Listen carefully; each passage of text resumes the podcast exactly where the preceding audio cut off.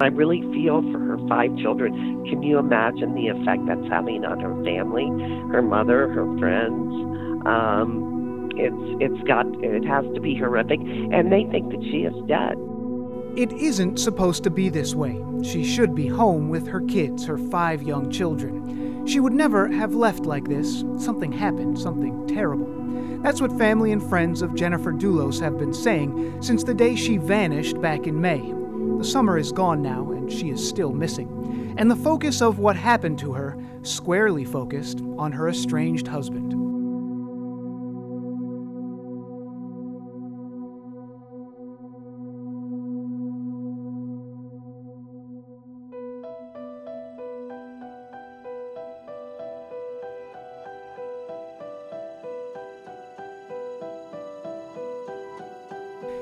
You are listening to The Tape Room, a podcast on the Fox 5 Podcast Network.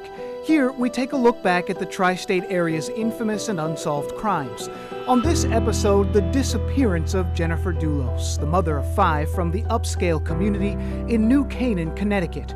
Her disappearance, a case capturing the nation's attention for months. Our conversation now with a local reporter who's been there from the start.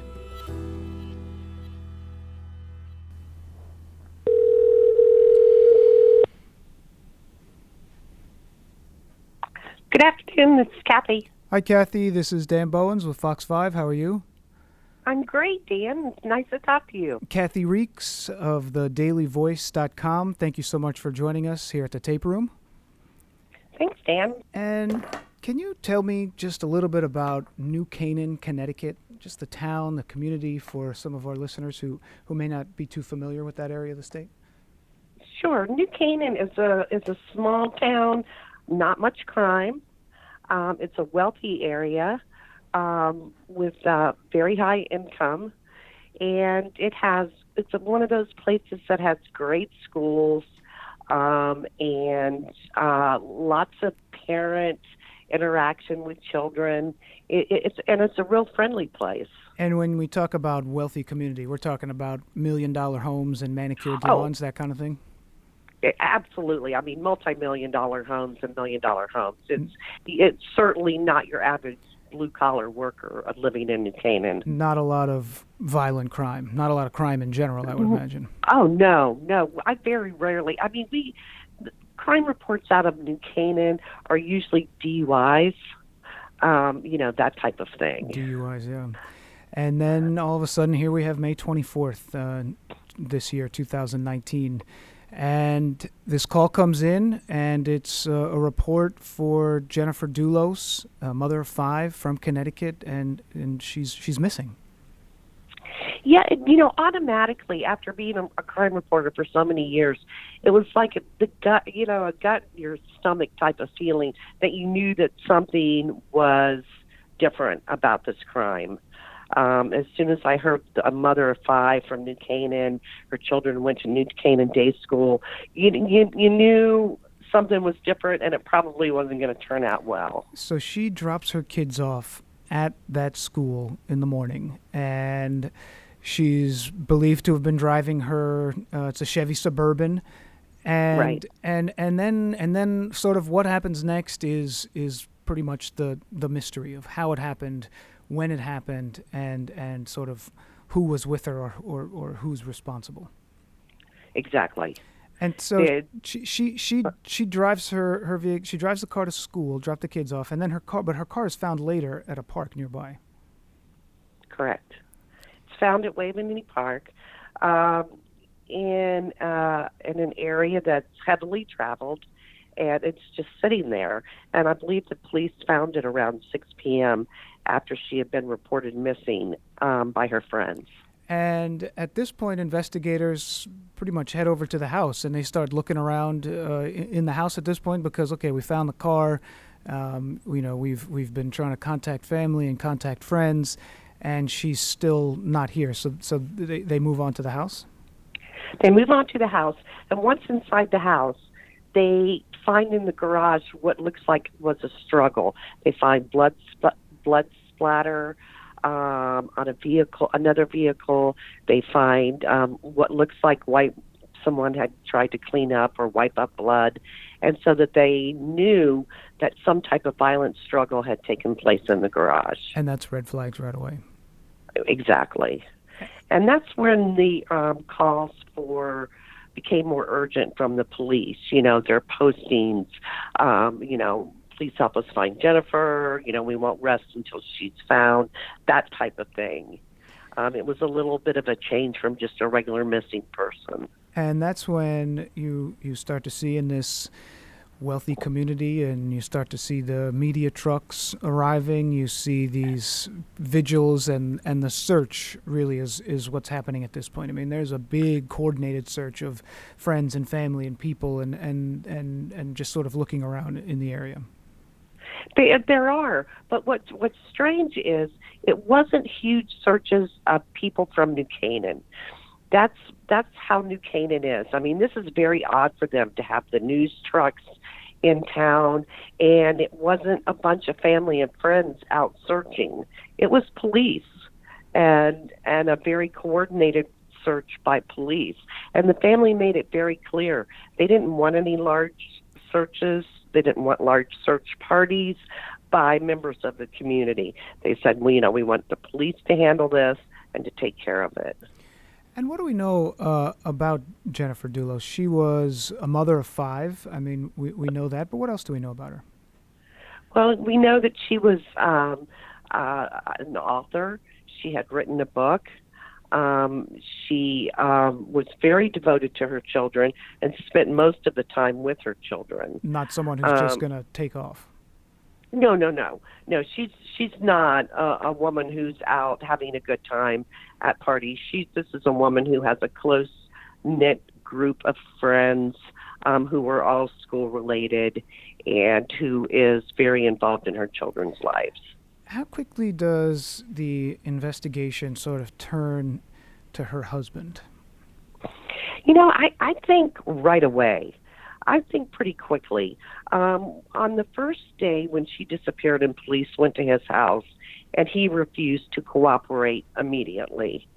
I, you know, I can't speak for the police, but I, I think kind of the focus turned to him at that point. And maybe for good reason, because then a lot of sort of strange things start to come out, um, not only about their history, because they've they've are separated. They are, are going through this divorce process, and, and some of the court records show that, that that had become a pretty contentious process. Oh, it, it was it was nasty. It was they were so estranged from each other, and yeah, barely spoke to each other, and there it was very contentious when it came to you know visitation with the kids, that type of thing. And she had stated in the court records that she was afraid of him um, and that she was afraid something would happen to her. So, you know, it, it was definitely not a good situation. And, you know, the fact that he had moved his girlfriend into his home, into their former home, uh, immediately after she moved out uh, with her daughter, um, was was not uh, a good situation. And then there starts to be some information that comes out about some really strange behavior that, that he has done after uh, after her disappearance, where police are able to track his cell phone sort of around the New Canaan area, traveling from his workplace back to one of the residences, and then uh, eventually down to the Hartford, Connecticut area. Can you sort of talk me through through that that part of it?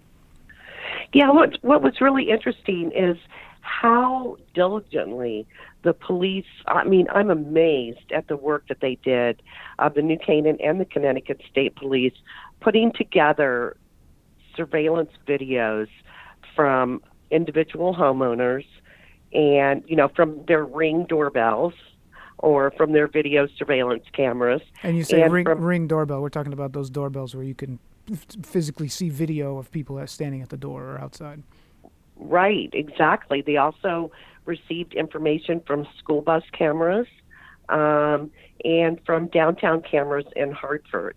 And it shows a real pattern that day, a strange pattern of how he took one of his employees' cars, parked it at the near the park where her vehicle was found hours later, and then a couple hours later, is that car is gone from the park, and her car is there in place of it, her SUV. That's strange. Yeah, it's really strange. The one the one question that hasn't been answered and will be really interesting to find out in this case is how did he get if he did it, if he's guilty, from the park truck to her house, which is about three miles away. They ha- they haven't said if it's on video, if anyone saw him jogging because he is a jogger, or if anyone saw him walking through the park. And then there's this whole business that happens down in Hartford, which New Canaan and Hartford are not, you know, it's not like it's uh, you know the next town over. I mean, that's a it's a, it's a nice little drive, right? Right, right. It's a 30 minute drive, and it's a whole different type of neighborhood. Um, Uh, well, well, Hartford's a city, a big city, and what they did, the police did, is they were able to piece together. They pinged his phone and they were able then to find cameras in the area of where his phone pinged in Hartford and get actual surveillance video of him stopping at more than 30 dumpsters and trash cans, dropping items out of his car, along with his girlfriend, Michelle Troconis, who's in the front seat of the truck. That in itself is, I mean, that's that's that in, in, a lot of cases that could be it in terms of circumstantial because because some of that stuff then comes back as potential evidence in the case. It's not like he's just dumping trash cans. Right. They find a shirt that she was supposedly wearing that day. Um you know they find sponges a bra other bloody items that have her dna on it they also find plates front plates to her vehicle that is that are stuffed down um a a drain. So we're we're, we're piling up the circumstantial evidence here, and, and physical oh, yeah. and physical evidence. I mean, as well. I mean, except for maybe you know uh, uh, they haven't found the body. I mean, that's the that's the big key here. Um, that is, that is the big key.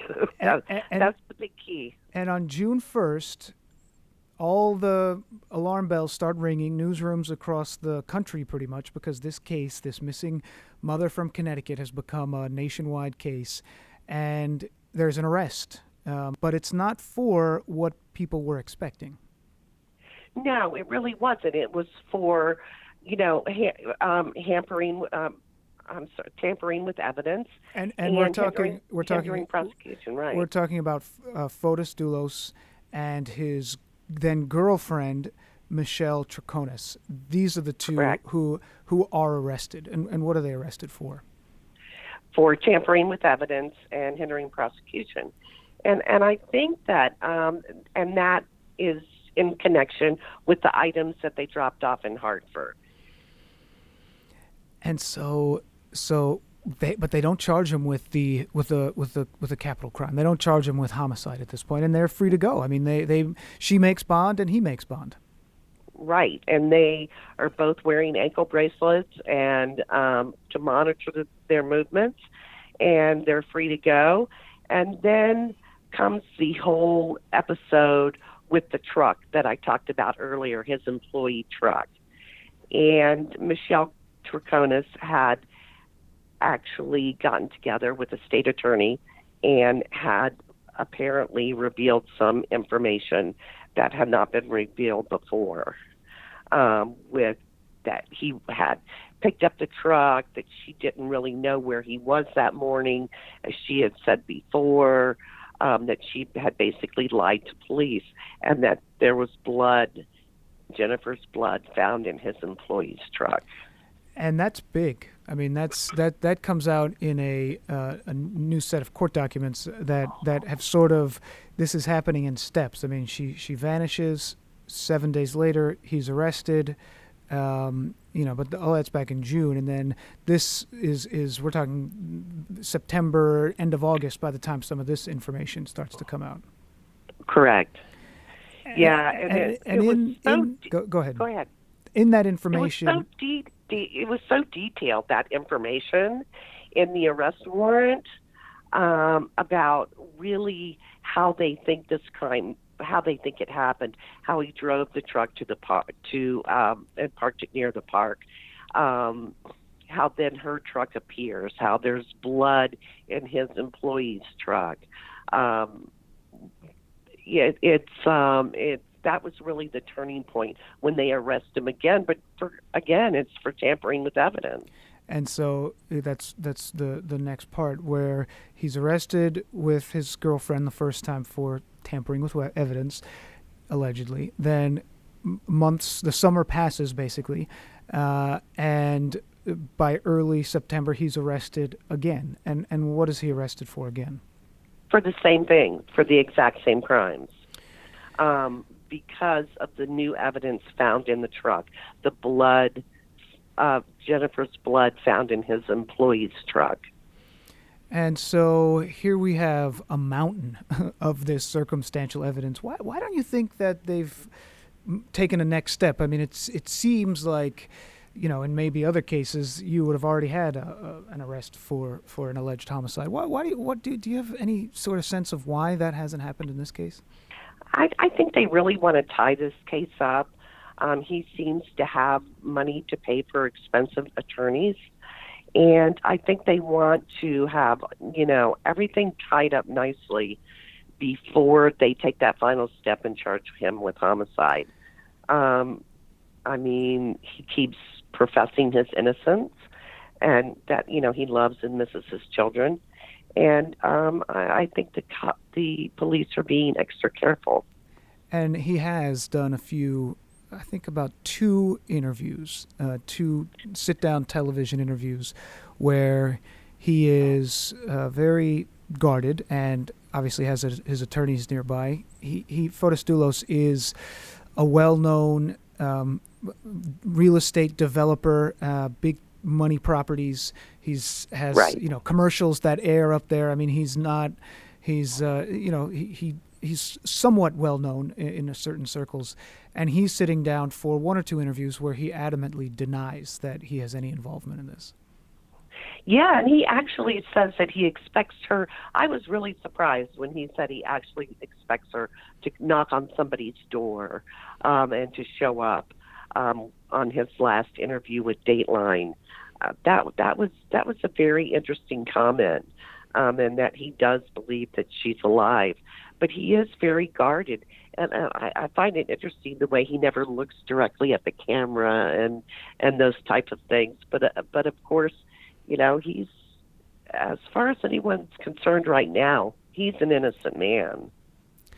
And at this point, Jennifer Dulos is still missing. Yes, she is. And I really feel for her five children. Can you imagine the effect that's having on her family, her mother, her friends? Um, it's it's got it has to be horrific, and they think that she is dead. I mean, uh, her mother's attorney, Andrew Bowman, said last week that the family believes that Jennifer is dead. Well, there's definitely a lot more to a lot more to come here. Um, Kathy Reakes with uh, thedailyvoice.com, covering crimes all over the tri-state, and certainly this uh, this case in New Canaan. Thank you so very much for joining us here on the tape room. It was a pleasure speaking with you, Dan. And since we recorded that interview, Michelle Troconis, the girlfriend of Fotis Dulos, has appeared again in court. She didn't enter a plea to an additional charge of tampering with evidence. Much more to come.